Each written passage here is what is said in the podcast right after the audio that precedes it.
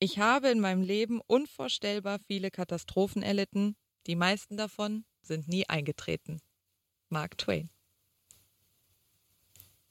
Recht hat er. Recht hat er, der Mark. Und damit herzlich willkommen zum Evolution Podcast.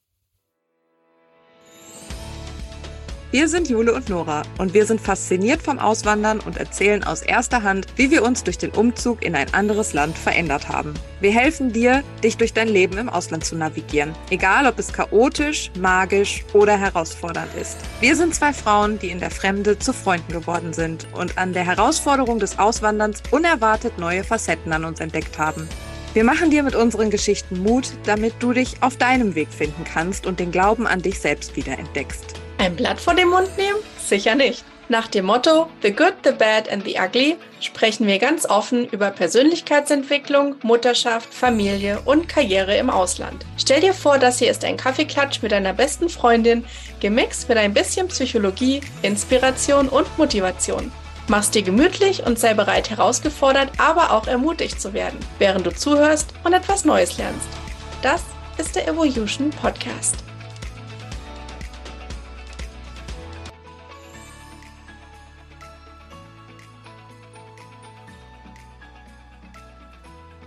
Ja, schön, dass wir heute wieder hier zusammen sind. Ich freue mich total auf die Folge. Ich glaube, das wird super spannend und ein Thema, was äh, uns alle mehr oder weniger bewegt, aber die im Ausland leben, doch ja. noch mehr. Und wir haben ja jetzt gerade schon in unserem Vorgespräch hier, wir waren ja schon fast in der absoluten Podcast-Folge drin und dann haben wir gesagt, wir müssen jetzt mal schnell auf Aufnahme klicken, damit das nicht, ähm, ja, damit das nicht verloren geht.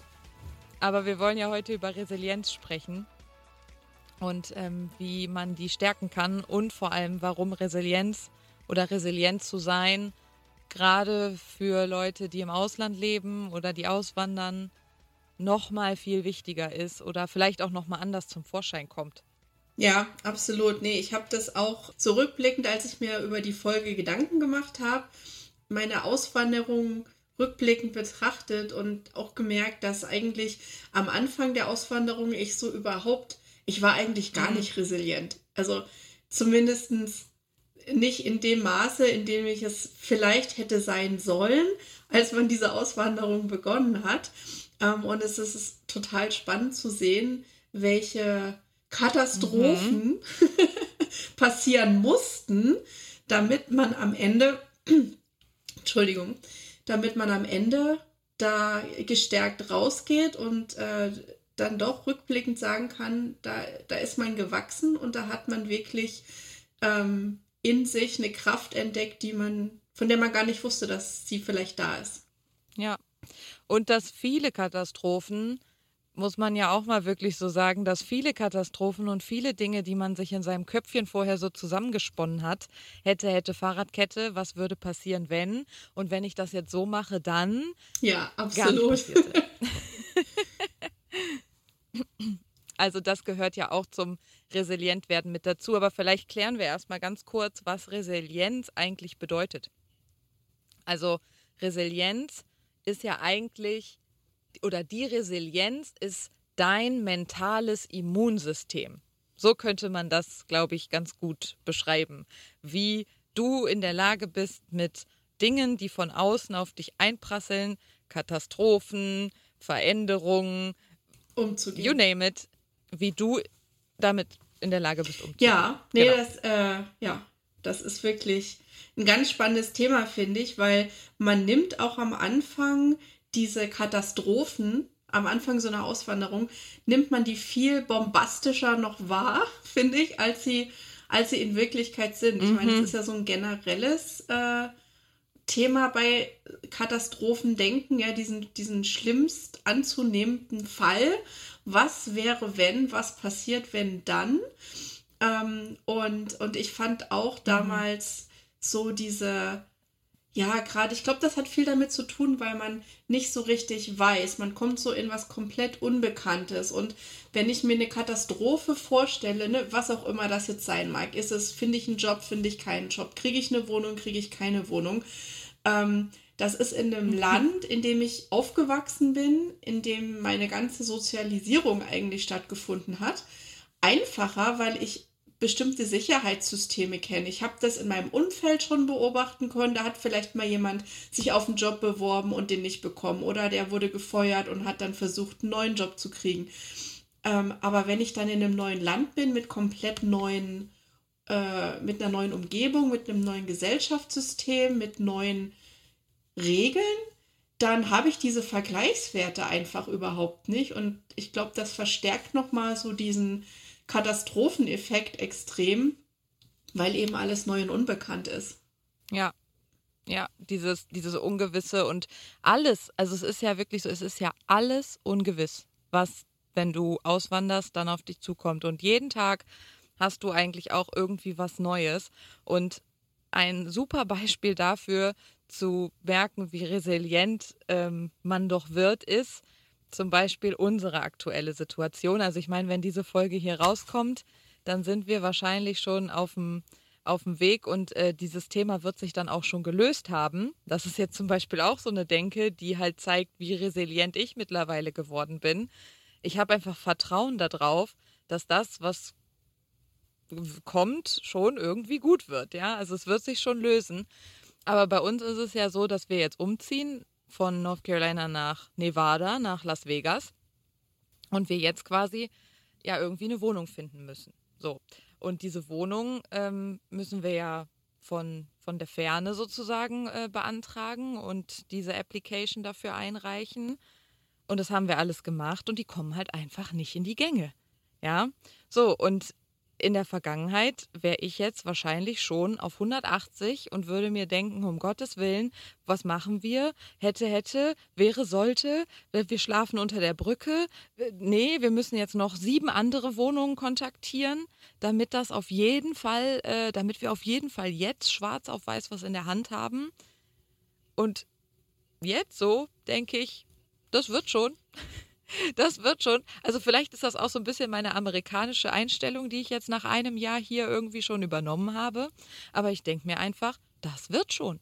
Die werden sich schon melden. Die haben alle Unterlagen, die sie brauchen, weil da fehlten jetzt halt noch zwei, drei Sachen.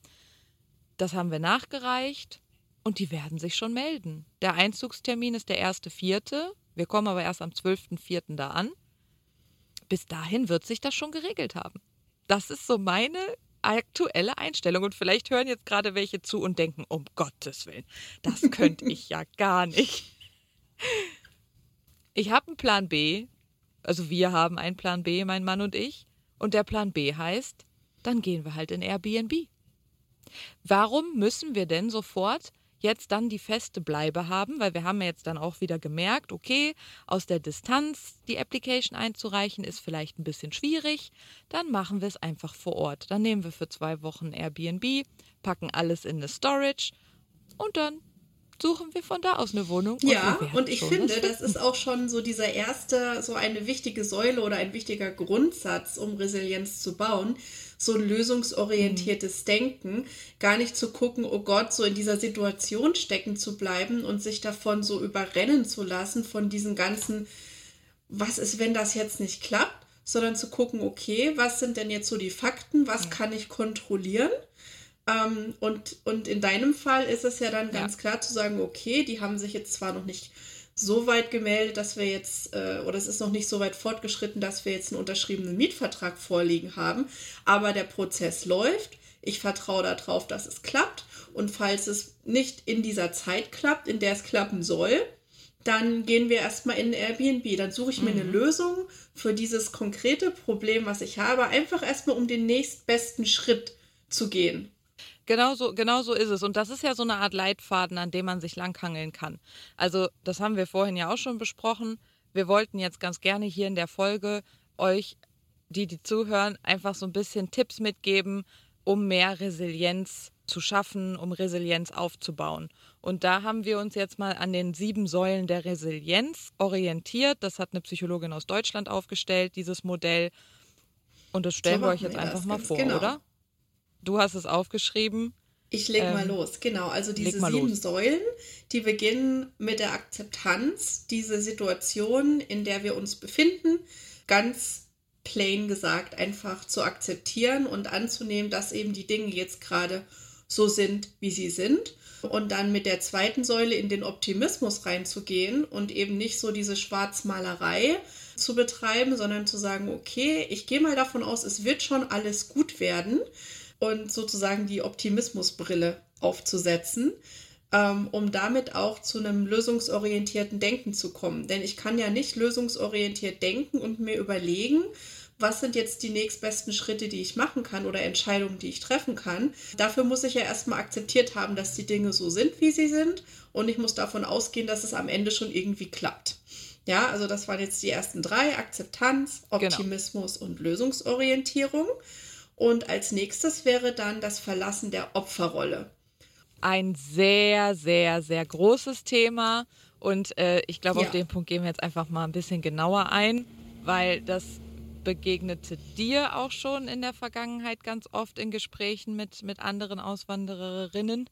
Ähm, ich kenne das auch aus Gesprächen und ich glaube, selbst wenn man nicht im Ausland lebt, diese Opferrolle und in dieser Opferrolle zu sein, ist so ein The großes Thema.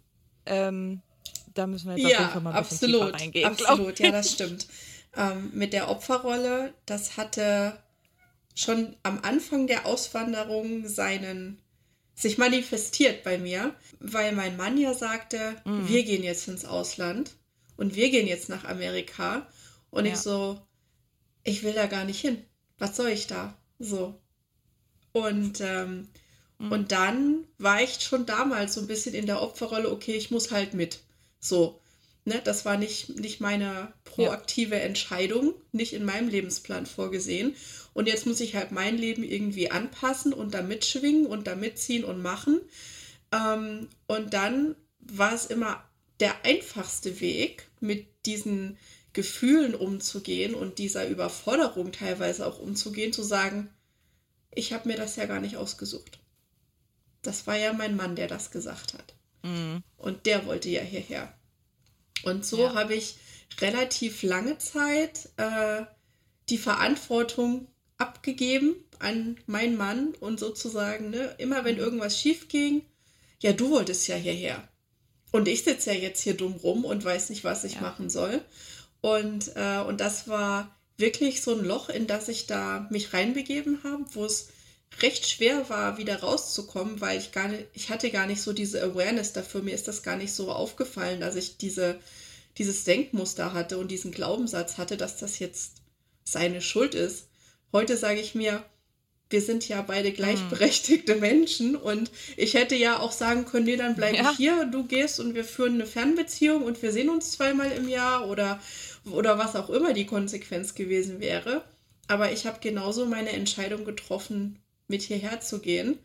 Ja, wobei wir dann wieder bei der Akzeptanz ja. sind, dann auch zu akzeptieren, okay, ich habe die Entscheidung mit getroffen und jetzt äh, darf ich auch mir überlegen, was ich damit mache und das vielleicht auch als Chance zu sehen, ähm, meinem Leben eine ganz andere Richtung zu geben, als wie es vielleicht gelaufen wäre, wenn ich jetzt in Deutschland geblieben wäre. Ja, also ich glaube, bei der Opferrolle ist wirklich dieses, dieses die anderen sind nicht schuld. Ja, du kannst immer versuchen, die Probleme und die Fehler bei anderen zu suchen, aber du kannst auch erstmal anfangen, bei dir selber zu gucken, was denn überhaupt in deiner Fähigkeit liegt. Ja, also was für dich eigentlich überhaupt erstmal mach, im, im, im Rahmen des Möglichen ist, um halt aus dieser Situation rauszukommen. Und das, das, das passt halt einfach mit dieser lösungsorientierten Denkweise. Ne? Und das kann man trainieren, das kann man üben, ähm, wenn man nicht jedes Mal versucht, halt wirklich, ich weiß, also ist auch irgendwie komisch, ich weiß gar nicht, wann das bei mir so richtig angefangen hat, dass ich dieses lösungsorientierte Denken habe. Ich hatte das eigentlich schon fast immer in gewissen Lebenssituationen. In den einen geht es besser, in den anderen geht es schlechter. Aber dieses nach vorne gucken, nach vorne denken und sofort mein Kopf springt einfach sofort an und ist immer so auf, okay, mhm. was ist die Lösung?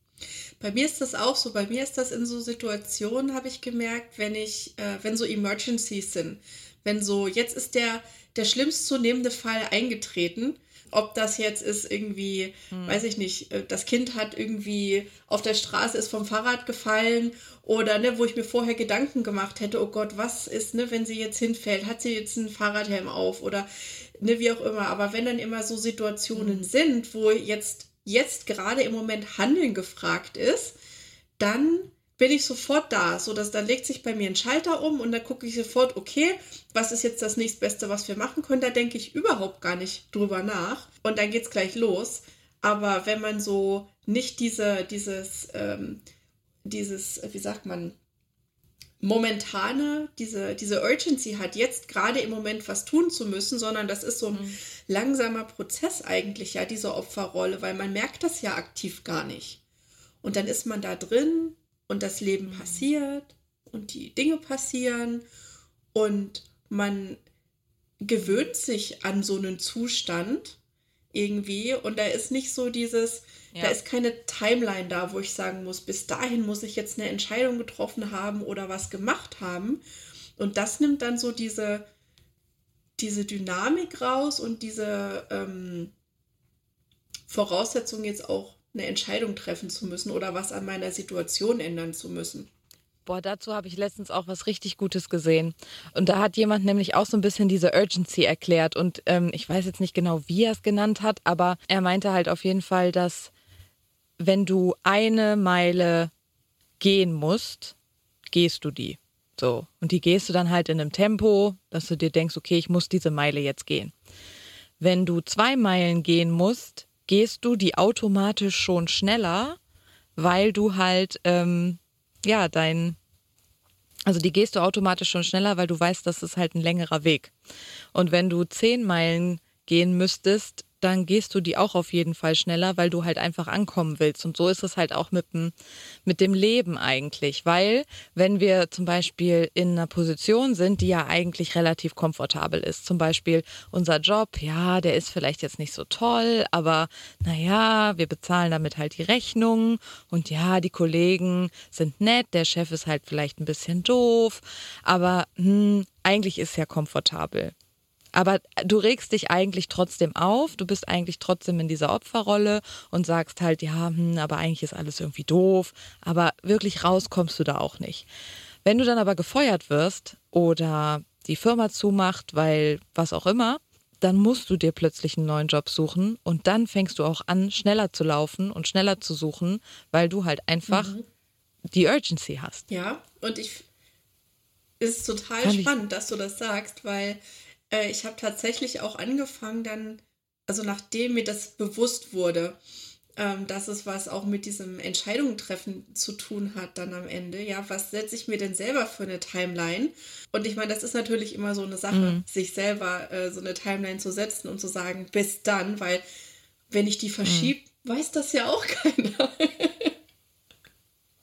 Mich ja, kontrolliert eben. ja dich, keiner. Dich kontrolliert da ja ähm, keiner. Und ne? da ist es, äh, habe ich festgestellt, wichtig, sich von außen so eine Accountability zu schaffen, sich Menschen zu suchen, mit denen man seine, seine mhm. Entscheidungen teilt und sagt, pass mal auf, so wie das jetzt ist, geht das nicht weiter.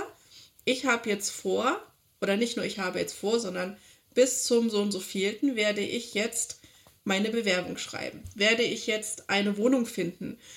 Ähm, einfach so dieses, mhm. auch dem, dem Universum zu sagen, pass mal auf, äh, das ja. geht jetzt hier nicht bis uns endlich so weiter. Wir müssen irgendwann mal hier zu Potte kommen.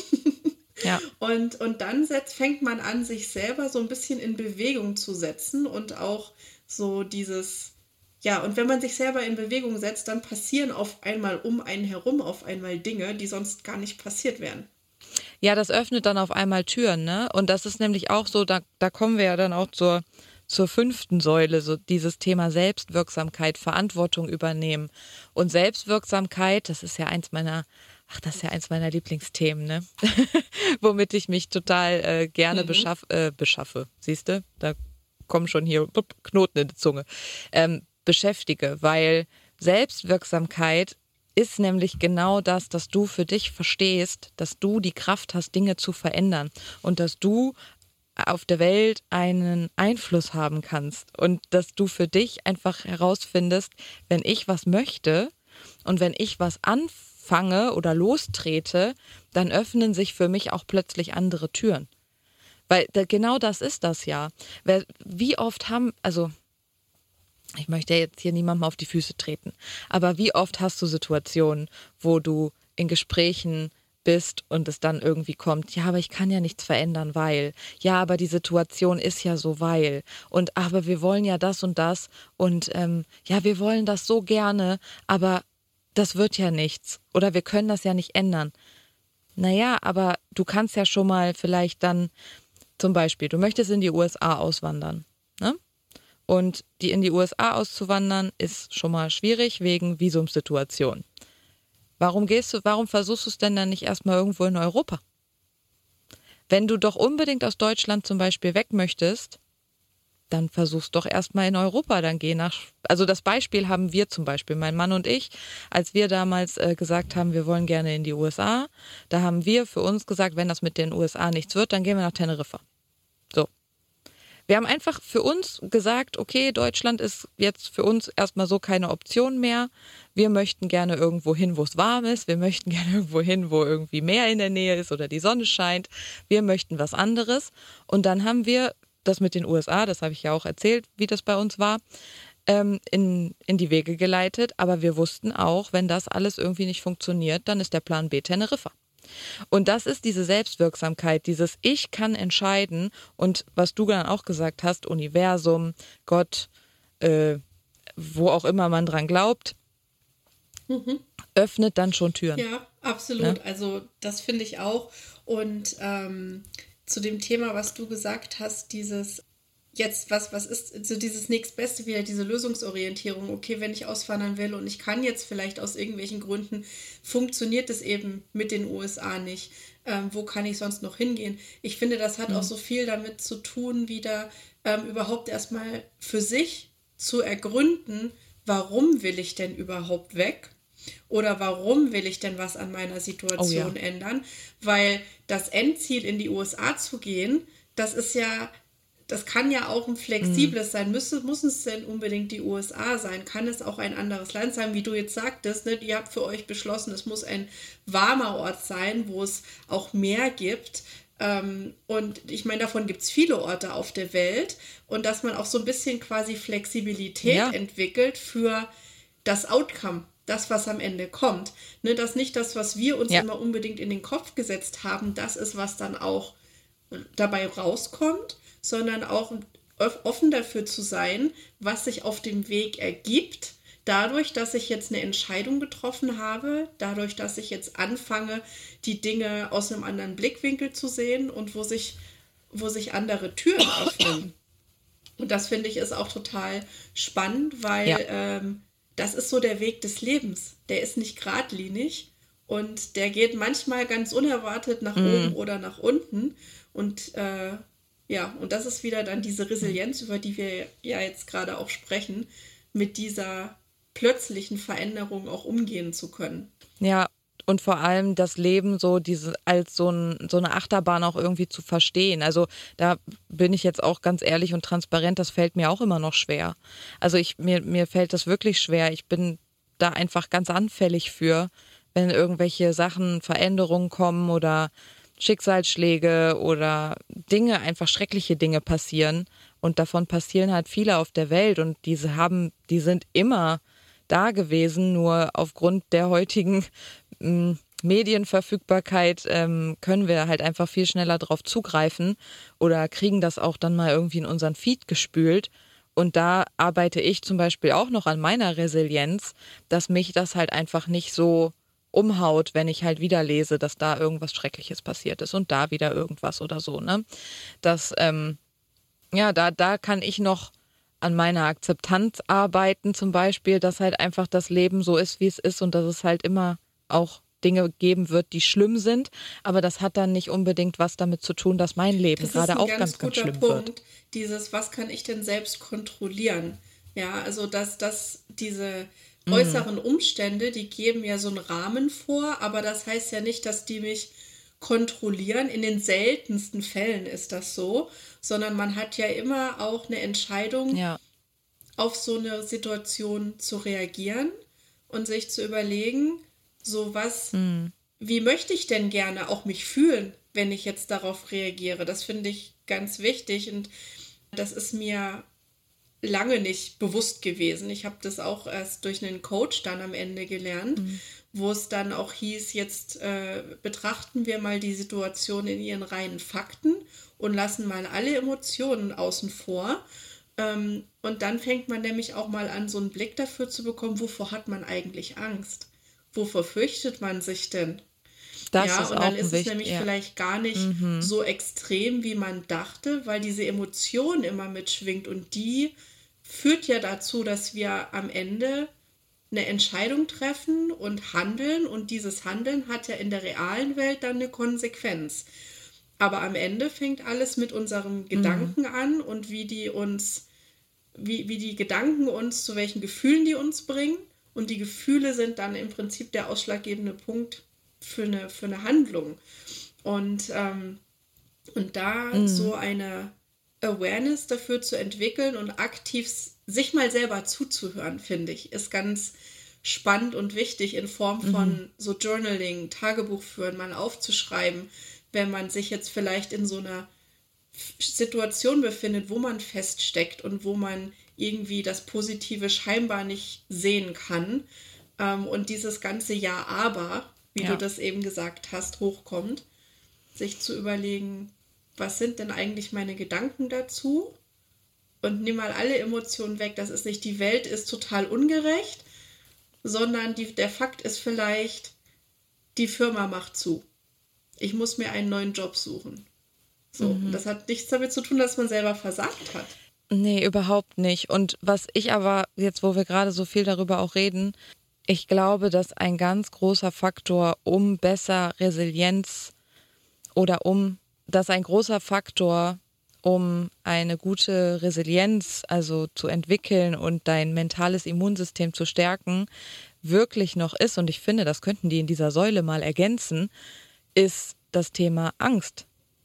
Weil alles, was wir uns eigentlich so an, an Dingen selbst erzählen und an Sachen selbst äh, in unseren Köpfen ausmalen, wenn wir sie wieder overthinken, ähm, dann ist es doch eigentlich alles eine andere Form von Angst. Und natürlich wird die Angst extrem getriggert, wenn man in ein fremdes Land kommt und sich da noch nicht so auskennt und viele Veränderungen hat und so. Und das mit dem Journal zum Beispiel, wo du jetzt auch gesagt hast, was, was ist denn eigentlich das alles gerade, kann man ja dann auch nochmal umdrehen und halt wirklich sagen, okay, was fühle ich denn gerade? Also, was fühle ich gerade? Und bei mir wirklich in den meisten Fällen ist das echt Angst gewesen. Und auch heute noch, also jetzt auch gerade, wo wir darüber reden, ey, das ist ja voll hier die Therapiesitzung, ähm, wenn man, wenn man ähm, sich wirklich mal bewusste Gedanken macht, warum mich zum Beispiel gewisse Situationen, gewisse Nachrichten gerade irgendwie so ähm, ja, triggern, dann ist es bei mhm. mir tatsächlich immer die Angst. Und dann kann man sich wiederum überlegen, okay, woher kommt die Angst? Und was kann ich denn jetzt dafür tun, damit ich dieser Angst vielleicht begegne und vor allem auch irgendwie gut gut für mich bin oder gut zu mir bin in dem Moment. Und was mir dann aber tatsächlich immer hilft, weil ich habe das auch in einem anderen Zusammenhang bei mir schon mal festgestellt, ist halt echt und dieses sich selbst dann auch mal gut zureden. Also du darfst dann dich ja selber auch mal wieder so als Kind sehen und dir überlegen, okay, was würdest du denn jetzt mit einem Kind machen? Das würdest du in den Arm nehmen, du würdest es trösten, du würdest sagen, es wird alles gut, du brauchst dir keine Sorgen machen, keine Angst haben. Dinge passieren, weil sie passieren und so. Und das kann Absolut, man ja auch für sich ja, selber das machen. das Gehirn und das Unterbewusstsein hört ja immer mit. Ne? Bei allem, was wir denken und zu uns sagen, ähm, gibt ja auch so einen schönen Spruch, ähm, ne? wenn du jetzt mit jemandem anderen so reden würdest, wie du mit dir selber redest, meinst du, der wäre noch sehr lange dein Freund oder würde irgendwas mit dir zu tun haben wollen? Und das fand ich ganz, ganz äh, eindrucksvoll ja. eigentlich, wenn man sich das aus der Perspektive auch mal überlegt, wie oft wir eigentlich uns selber kleinreden oder uns selber für Dinge verantwortlich machen, für die wir gar keine Verantwortung tragen.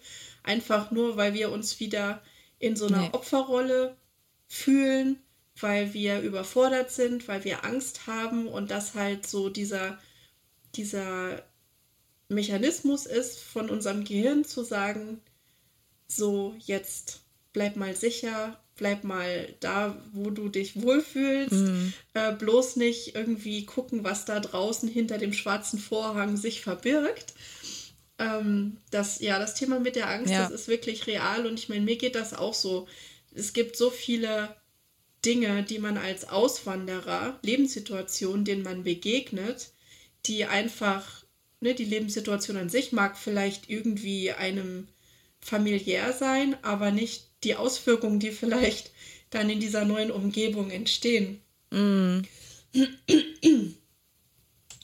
Und ähm, ja, also das ist wirklich die, die Angst in den Griff zu bekommen und sich zu vergegenwärtigen, was sie eigentlich bedeutet, wovor habe ich eigentlich Angst und sich dem so ein bisschen zu stellen, indem man sich aktiv damit beschäftigt.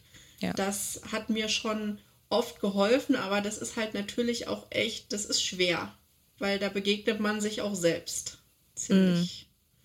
Mm. Ja, man begegnet sich selbst und man hat immer wieder auch so eine, auch das ist halt wieder so eine Achterbahn, ne? Und da sind wir auch wieder bei diesem Akzeptanzpunkt.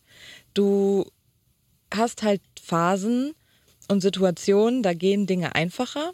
Und dann hast du Situationen und Phasen, die gehen halt nicht so einfach. Und da ist es dann einfach so, dass das ist dann auch okay, das zu akzeptieren. Ich konnte das zum Beispiel lange nicht akzeptieren, dass, dass es halt einfach gute und schlechte Tage gibt oder dass es halt Phasen gibt, wo ich mehr äh, im Overthinker-Mode bin und halt manchmal irgendwie Tage oder Wochen, wo halt alles irgendwie so richtig easy läuft. Ja, ähm, das einfach zu akzeptieren, ist, glaube ich, auch ganz wichtig. Da sind wir halt auch wieder bei der Akzeptanz.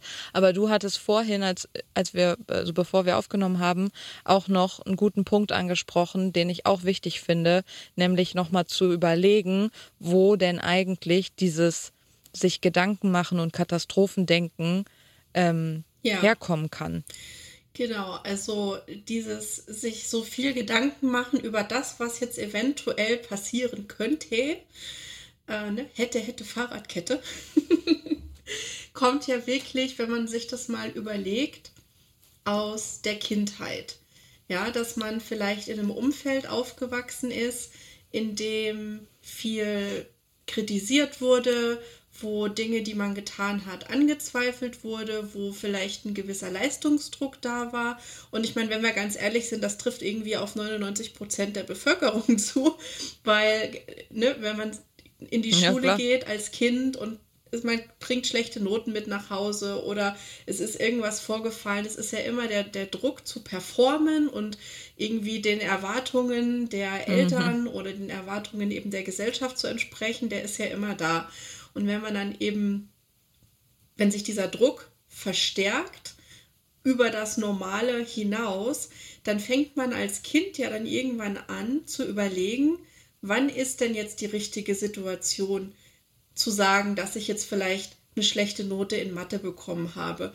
Oder wie ist denn jetzt der Papa drauf? Kann ich ihm jetzt sagen, dass ich irgendwie mein Telefon verloren habe, wo er mir doch letzte Woche das erst geschenkt hat und gesagt, ne, so, man weiß, man kennt ja manche Bewe äh, Umstände, unter denen Situationen auch entstehen und man will ja da auch reinpassen, man will ja auch nicht enttäuschen.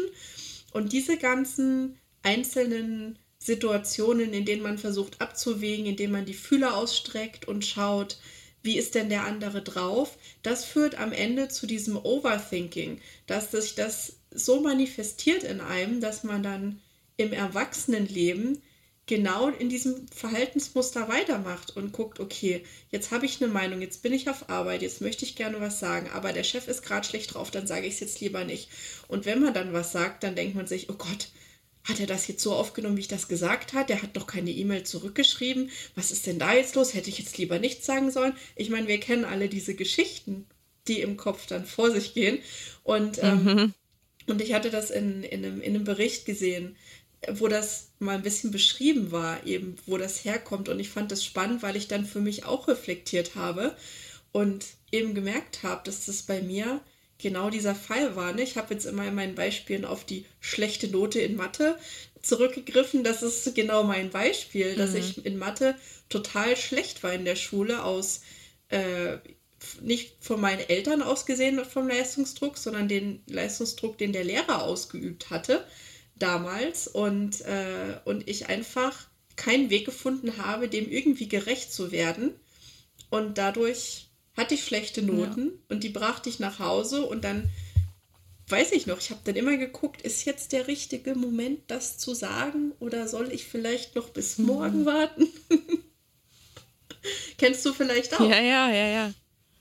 Ja, ich, also ich kenne das auch, absolut. Und vor allem, wenn man sowieso, also ich, na, ich bin sowieso jemand, ich habe halt so ein ganz hohes Empathieempfinden und bin so sehr hochsensibel in gewissen Formen und kann auch so Situationen immer ganz gut lesen. Und wenn du dann halt, also lesen, aber ich fühle das einfach. Ich komme in den Raum und weiß, oh, hier ist dicke Luft. So, und der eine ist dafür ein bisschen anfälliger, der andere eher nicht. Und das konnte ich zum Beispiel als Kind nie, also ich konnte das schon als Kind, aber ich wusste nicht, ähm, da, nichts damit anzufangen, weil du bist ja dann so mit deinen Reizen überflutet, wenn du halt als Kind schon merkst, oh Gott, ich fühle, hier ist gerade was nicht richtig, bin ich das jetzt schuld, habe ich jetzt hier gerade einen Fehler gemacht, warum sind die jetzt gerade sauer? Vielleicht hatten meine Eltern noch einfach nur einen schlechten Tag auf der Arbeit, aber als Kind erziehst, ähm, beziehst du das natürlich sofort alles auf dich, ne? Und ich, daher habe ich zum Beispiel diese Tendenz ähm, zum, zum alles durchdenken und zum Katastrophisieren, weil ich halt einfach das früher als Kind nicht einschätzen konnte, ob dieses Gefühl, was ich gerade habe, diese dicke Luft, ob ich die jetzt gerade verursacht habe mhm. oder halt nicht, weißt du?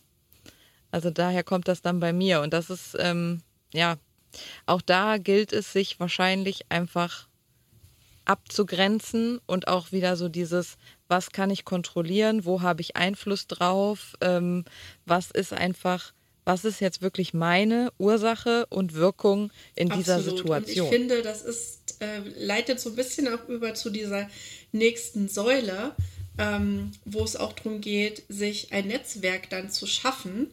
Ähm, denn so ein Netzwerk, so Blicke von mhm. außen, können ja auch was Positives sein. Muss ja nicht immer nur sein, dass von außen der Druck kommt und von außen kommt die Kritik. Von außen kann mhm. ja auf der anderen Seite auch ganz viel Unterstützung und Zuspruch und Verständnis kommen, um auch einen Hinweis darauf zu bekommen, du bist okay, alles ist gut. Das war überhaupt nicht deine Schuld, dass die Dinge jetzt so gelaufen sind, wie sie sind und, äh, und sich dieses Netzwerk an Unterstützung zu schaffen und nicht nur jetzt im Hinblick auf, ähm, ja, auf dieses, dieses Katastrophendenken, sondern auch so generell gerade als Auswanderer im Ausland ist ja so ein Netzwerk eigentlich noch essentieller, als es für den Menschen an sich, der Mensch ist ja ein. Soziales Herdentier, braucht ja eigentlich schon irgendwie Interaktion. Der eine Mensch mehr, der andere weniger. Aber so ganz isoliert tut keinem wirklich gut. Ähm, nur hat man ja im Ausland mhm. oft auch das Problem, dass man erstmal isoliert ist, weil man ja keinen kennt. Kannst du dich da reindenken? Genau. Ja, weil, weil man halt einfach keinen kennt. Du kommst halt an und denkst, ja, super. Und mit den Amerikanern ist auch, oder mit den Einheimischen ist es auch irgendwie schwierig. Ja, und mit denen ist, also da kommt man dann auch nicht rein. Da können wir auch nochmal eine Folge drüber mhm. machen, was so da irgendwie die Unterschiede sind. Ne? Aber es sind halt einfach diese kulturellen Dinge, die du dann einfach hast. Und das ist auch was zum Beispiel, wenn du so dieses deutsche Denken hast, ne, so dieses, ja, jetzt kommen mir irgendwie, ähm, das, das hörst du ja ganz oft, ne, ja, dann sollen sich doch die Leute, die aus dem Ausland kommen, jetzt mal integrieren. Warum integrieren die sich denn nicht? Ja, weißt du, wie doof sich das anfühlt, wenn du die Sprache nicht richtig kannst, wenn du dich total dumm fühlst, wenn, wenn du nicht weißt irgendwie, wie die kulturellen Gegebenheiten sind, ist doch ganz klar, dass du dich mit deinen Landsleuten umgibst. Und das ist auch, glaube ich, der erste Schritt. Und ich meine, bei uns ist es jetzt noch nicht so lange her, mit nach einem Jahr. Du orientierst dich einfach sofort an den Deutschen. Du guckst Deutsche in Charlotte, Deutsche in Atlanta, du guckst Deutsche in Florida, Deutsche in was auch immer, ja, auf Facebook-Gruppen oder so. Und dann connectest du dich mit denen. Und dann stellst du plötzlich fest, ach guck mal, die wohnen ja nur eine halbe Stunde von hier weg. Ja, wunderbar, treffen wir uns doch mal da und da, weißt du? Und daraus entstehen die besten Freundschaften. Und das sind Leute, die hätte ich, also jetzt auch uns, also wir beide zum Beispiel, ne? Wir hätten uns ja in Deutschland Never nie ever. kennengelernt. Wir wären uns nie begegnet. Und das ist ja auch sowas, deshalb Netzwerk schaffen ist ganz, ganz wichtig. Und gerade für den Anfang dann sind es halt einfach andere Deutsche. Weil die verstehen dich ja auch. Die verstehen deine Sorgen, die verstehen deinen Struggle, die verstehen, ähm, wo du gerade durchgehst und können dir halt einfach super ja, Tipps geben. Das ne? stimmt. Ne? Und ich finde auch gerade so mit den Deutschen, das ist manchmal so ein bisschen ein zweischneidiges Schwert, weil man kann natürlich dann auch in so ein, in so ein Muster reinverfallen, dass man sich dann nur noch mit den Deutschen trifft und dann sozusagen den Anschluss, Guter den Punkt. Anschluss, ja, in, mhm. in Anführungszeichen verpasst, ähm, sich dann auch wirklich zu integrieren. Und äh, uns ging das am Anfang andersrum, interessanterweise. Mein Mann, der hatte so gesagt, ich will hier Ach, mit Deutschen gar nichts zu tun haben, weil das war so ein bisschen der Grund, warum er aus Deutschland weg wollte. Ne? Dieses doch so ein bisschen ähm, engstirnige oder eben so dieses Scheuklappendenken und so immer mit der mit den Erwartungen der Gesellschaft mitzugehen. Das ist das, was, was er gar nicht mehr wollte. Und er kam mit den Amerikanern hier super klar. Ähm, aber ich denke, mhm. am Ende war das auch nur, weil das relativ viel eben geschäftsbasierte Kontakte waren. Und wenn ich mich dann aber angeguckt habe, habe ich mir gedacht, okay, jetzt äh, habe ich zwar auch zwei, drei Amerikaner gekannt. Ne? Jeder, der jetzt die äh, eine der ersten Folgen gehört hatte, wo wir über die Einwanderungsgeschichte gesprochen haben und wie ich meine tolle Party geschmissen habe und die mhm. Amis gedacht haben, oh mein Gott, sind wir hier beim Candlelight Dinner. ja, also ich habe ein paar Kontakte schon auch gehabt, aber ich konnte mich nicht auf der Ebene verständigen, wie ich das gerne wollte. Ja, man kennt das ja auch, dass man viele Freundschaften, die man in Deutschland hat, die hat man ja über Jahrzehnte aufgebaut, ja. Die Kindergartenfreundschaften, die Sandkastenfreundschaften. Ja.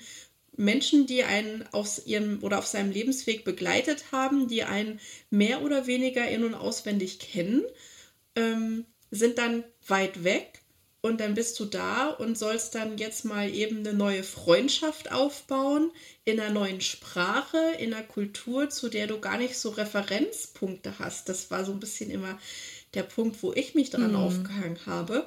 Wenn ich äh, auf Arbeit mich mit Kolleginnen austauschen wollte, um mal so zu gucken, kann man sich mit denen vielleicht mal nach der Arbeit treffen.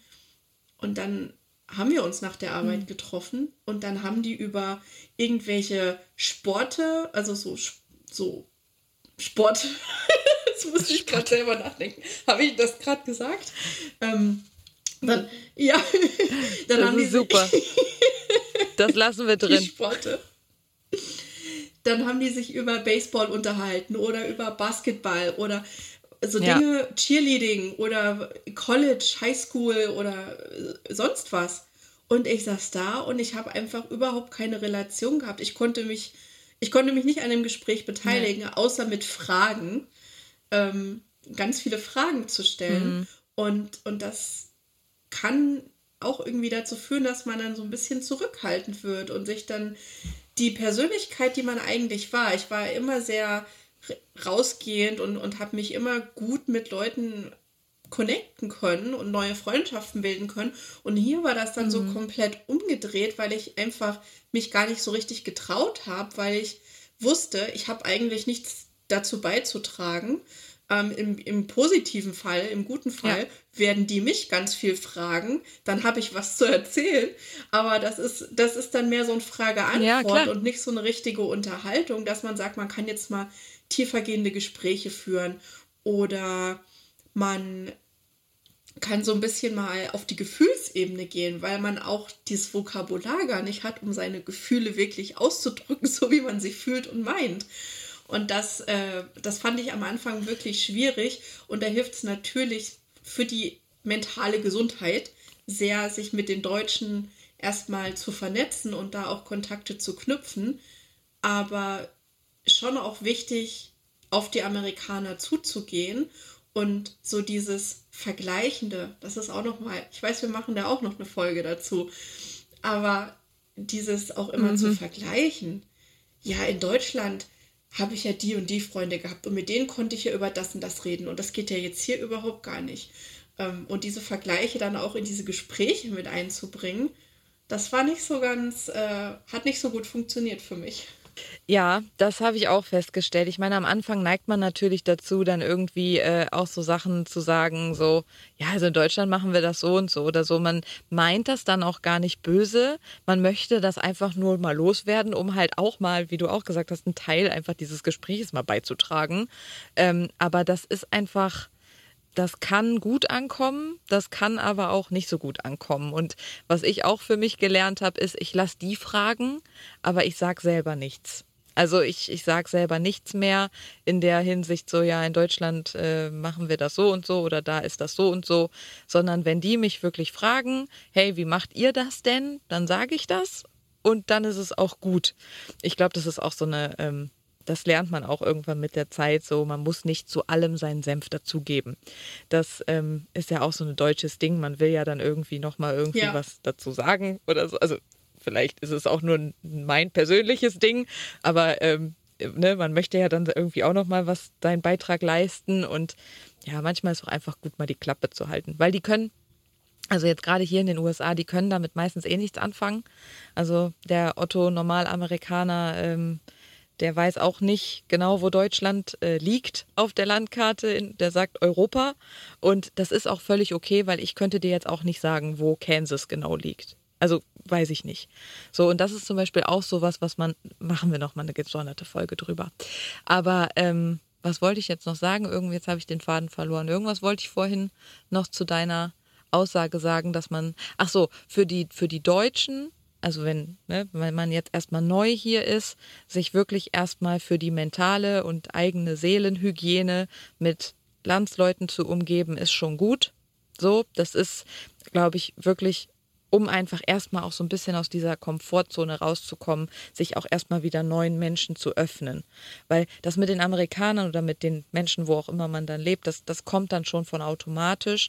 Aber dass man sich erstmal wirklich so eine Basis für seine eigene Seelenhygiene schafft, finde ich, glaube ich, ähm, als Tipp, um dieses Netzwerk zu schaffen, ähm, wirklich gut. Und apropos Netzwerk schaffen, ne? Ihr könnt auch alle, wir schreiben das in die Show Notes, alle Mädels, die jetzt zuhören, genau aus dem Thema und deshalb wollen wir auch diesen Podcast machen oder machen ihn, weil wir wollen ja für euch dieses Netzwerk schaffen. Und äh, guckt in die Show Notes, wir haben unsere Facebook-Gruppe verlinkt und ähm, ja, hüpft da mal rein und tauscht euch aus, weil genau die Themen, die wir hier besprechen, wollen wir ja auch gerne in der Facebook-Gruppe mit euch besprechen und wollen halt euer ähm, eure Meinung mal dazu haben. Aber wir haben noch einen wir Punkt noch einen zum Punkt, Thema genau. Resilienz. Genau. Und der letzte Punkt ist, geht ums Zukunftsplanen, dass man sein Leben auch nicht dann einfach so weiterlaufen lässt, nachdem wir jetzt ja äh, Akzeptanz haben, wir haben einen optimistischen Blick auf die Dinge, wir überlegen uns, was sind Lösungen, wir haben damit die Opferrolle verlassen und übernehmen auch Selbstverantwortung für unser Handeln und das, was wir hier tun. Äh, wir schaffen uns ein Netzwerk und dann müssen wir natürlich auch gucken, was machen wir denn dann mit diesen ganzen Dingen? Wie können wir denn die Zukunft planen und wo soll es denn überhaupt hingehen? Und ich weiß nicht, wie es dir geht, Nora, aber für mich war das auch so ein absolutes Neulandgefühl, sich damit zu beschäftigen, was will ich denn eigentlich? Und wo soll es denn hingehen? Und was ist denn das Ziel für mich persönlich, für einen als Paar, für einen als Familie, in welcher Konstellation auch immer man hier ist. Aber wie stelle ich mir denn mein Leben hier vor und welche Schritte muss ich tun, um dahin zu kommen? Welches Netzwerk muss ich mir schaffen, um dahin zu kommen? Das ist ein total spannender Gedanke, der mir hm. in Deutschland nie gekommen ist. Mir ist der tatsächlich in Deutschland gekommen. Das hatten wir auch, in, das habe ich ja auch in meiner Folge erzählt, dass ich da ander, also dass ich da schon an einem anderen Weg war irgendwie und wusste einfach, okay, so wie es ist, kann es nicht bleiben. Ich will mehr und ich will was anderes. Aber ich kann das doch sehr nachvollziehen, dass es halt einfach schwierig ist, erstmal herauszufinden, was will ich eigentlich. Und äh, gerade bei meinem ganzen Sinnfindung und Purpose-Thema ist es ja auch so, dass ganz oft so die Frage kommt, ich weiß, ich will was verändern, aber ich weiß nicht was. Und das würde jetzt noch den Rahmen sprengen. Da machen wir mal eine gesonderte Folge zu, wie man das genau auch für sich rausfindet. Ähm, aber ich glaube einfach, dass der erste Schritt der ist, dass man sich wirklich mal frei von allem macht. Und meine Erfahrung ist, dass man gerade hier, äh, ich habe das Gefühl, hier in den USA stehen mir alle Türen offen. Das ist ganz anders als in Deutschland. Ich habe einfach, vielleicht aber auch, weil man diese anderen Punkte der Resilienzsäulen und Stufen schon durchlaufen hat und auch dass mein eigenes Empfinden für Selbstwirksamkeit so stark ist, dass ich einfach weiß, egal was, ich mache das und ich schaffe das und ich kann das erreichen und das dauert dann, das, das äh, kollidiert dann immer ein bisschen mit meiner eigenen Ungeduld, weil ich will dann alles am liebsten sofort, aber das geht nicht sofort und ähm, aber dass ich nicht träumen kann oder keine Ziele habe, das habe ich gar nicht. Ich habe für mich in meinem Kopf steht das fest. Ich brauche mir das auch nicht mehr auf ein Vision Board kleben oder so. Mache ich nicht mein, mein Plan im Kopf ist da und äh, dazu gibt es auch ein cooles Buch irgendwie, warum du keine Ziele brauchst und wie du Klasse. sie trotzdem erreichst. Das können wir vielleicht mit super. in die Shownotes packen. Das finde ähm, ich bestimmt hilfreich. Ja, das ist wirklich, das ist richtig witzig geschrieben von dem ähm, Stefan Friedrich heißt der. Das ist wirklich super. Und äh, genau das ist es nämlich. Einfach mal, weißt du, Ziele, Visionen, Ideen einfach mal drauf losdenken und mhm. drauf, da darfst du dann denken, weißt du? Da darfst du den Kopf dann mal anschalten und mal wirklich ratter, ratter, ratter, ratter machen. Und dann einfach ja, dafür und dann losgehen. auch, glaube ich, was, das hattest du gesagt am Anfang in unserem Vorgespräch und das fand ich sehr gut, nämlich mit dem Vertrauen. Vielleicht kannst du das kurz erklären. Das mit dem Vertrauen, dass die Dinge schon so mhm. gut werden, wie sie werden. Ne? Das war das Beispiel mit der Wohnung dass ich für mich einfach mittlerweile wirklich einfach dieses Gefühl habe, also ein Gefühl in mir drin, was mir sagt, das ist genau der richtige Weg für dich. So. Und ich nenne das ja meinen inneren Wegweiser. Und dieser innere Wegweiser, den kann man lernen, den kann man kennenlernen, den hat jeder von uns. Machen wir auch nochmal ein gesondertes Thema drüber. Aber wenn ich für mich einfach weiß, wie jetzt mit dieser Wohnung in Las Vegas, ich möchte diese Wohnung haben und ich werde und will da wohnen, dann vertraue ich darauf, dass das einfach funktioniert. Auch wenn das jetzt noch eine Woche länger dauert und wenn die am Donnerstag wieder anrufen und sagen, wir brauchen jetzt noch die und die Unterlagen, obwohl wir die schon fünfmal eingereicht haben, dann mache ich das auch noch ein fünftes Mal und hau nicht irgendwie äh, in den Sack und denk mir, ja, so, so ein Kack da, die sollen ihren Blödsinn alleine machen, habe ich jetzt schon gar keinen Bock mehr drauf. Nein, ich weiß, die Gegend ist gut, wir wollen dahin, ich möchte da wohnen und dann wird das auch passieren. Und sollte das nicht passieren, aus irgendwelchen unerklärlichen Gründen, dann ist es auch okay. Aber dieses Vertrauen habe ich einfach das in mir mittlerweile. Wunderschön gesagt und so kann ich das auch nur unterschreiben. Das ging uns ähnlich, als wir letztes Jahr von Florida nach Georgia gezogen sind. Da hatten wir uns auch einen Zeitrahmen gesetzt, proaktiv, und haben gesagt, mhm. wir gehen jetzt, also am 31. Juli wollen wir umziehen am 1. August wohnen wir in der neuen Bleibe und wir sind dann im Juli für mhm. zwei Wochen hier nach Georgia gefahren und wir haben gesagt, innerhalb von diesen zwei Wochen werden wir eine Wohnung oder ein Haus finden. Und es gab keine andere Möglichkeit, weil Häuser oder Wohnungen von ja. äh, einem anderen Bundesstaat auszusuchen ist schwierig, wie du ja auch gerade merkst. Manchmal muss man einfach vor Ort sein ja. und der Wohnungs- und Häusermarkt letztes Jahr war katastrophal. Man hat uns das Schlimmste vorausgesagt. Alle Makler, mit denen wir gesprochen haben, die haben das Katastrophendenken schlechthin produziert, wo ich mir dachte, aber wir sind eure Kunden. Himmelgott.